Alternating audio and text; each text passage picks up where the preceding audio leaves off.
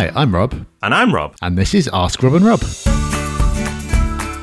Hello, everyone, and welcome to Ask Rob and Rob, the show where you get your questions in and we give you our best efforts at an answer. And that format's been running for a lot of episodes now. It's a popular one, so let's continue that roadshow and remind you how you can get involved and get your very own question answered. Yep, oh so simple. Give us a call on 013 808 0035 or go to propertyhub.net slash ask.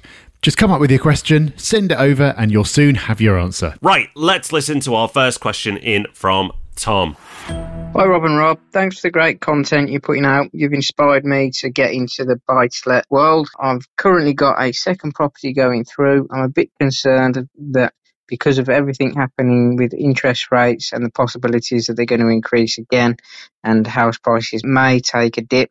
I've got a property going through at the moment and I'm worried that if it does go through, then it could potentially be worth less in a couple of months' time than what I've actually paid for it. I'm wondering what my options are. Appreciate any guidance you can give on this. Tom, thank you for your question.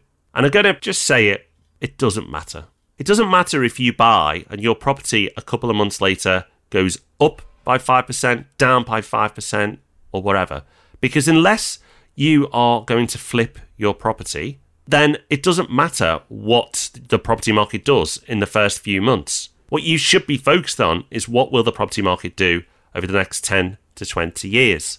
Because you can't go and shop in that gain if it goes up over the first few months and nor will you be out of pocket if it goes down in the first few months because it's only on paper that that number has changed. And unless you choose or are forced to sell, then you won't feel that loss.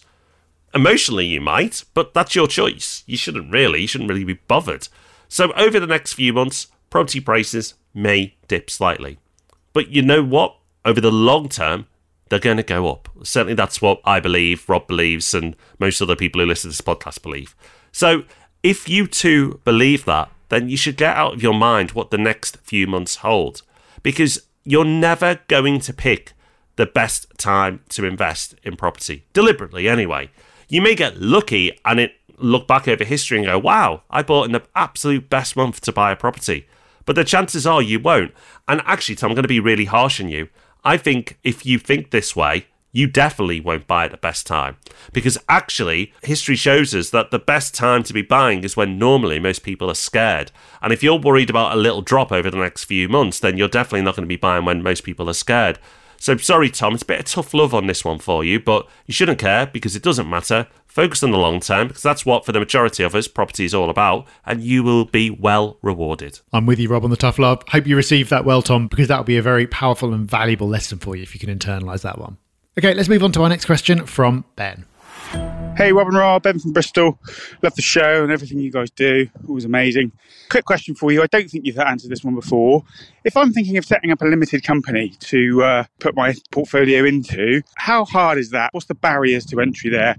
I guess I'm thinking things like mortgages. Do lenders want to see a credit history? So do I need to set the limited company up for a year and let it sit dormant before I do anything? Or or is it just as simple as once you've got a deal, set yourself up a limited company? Usually you can get a mortgage as long as you've got 25% down. Anyway, I'm making it up. You're the experts. You tell me what's the best way of going about it. Thank you ever so much, guys. Ben, nice easy one here. So when it comes to a limited company from a mortgage perspective, you can think of it as just a wrapper around the property for tax purposes. So lenders don't mind if a company has no history and nothing else going on. They actually prefer it if it doesn't have anything going on. They don't like it if you're putting a property into an existing trading company, for example. And there are lots of other good reasons why you tend not to do that as well. But from their perspective, if you have a pristine new company that's just been set up, nothing has ever happened in it, that is absolutely fine.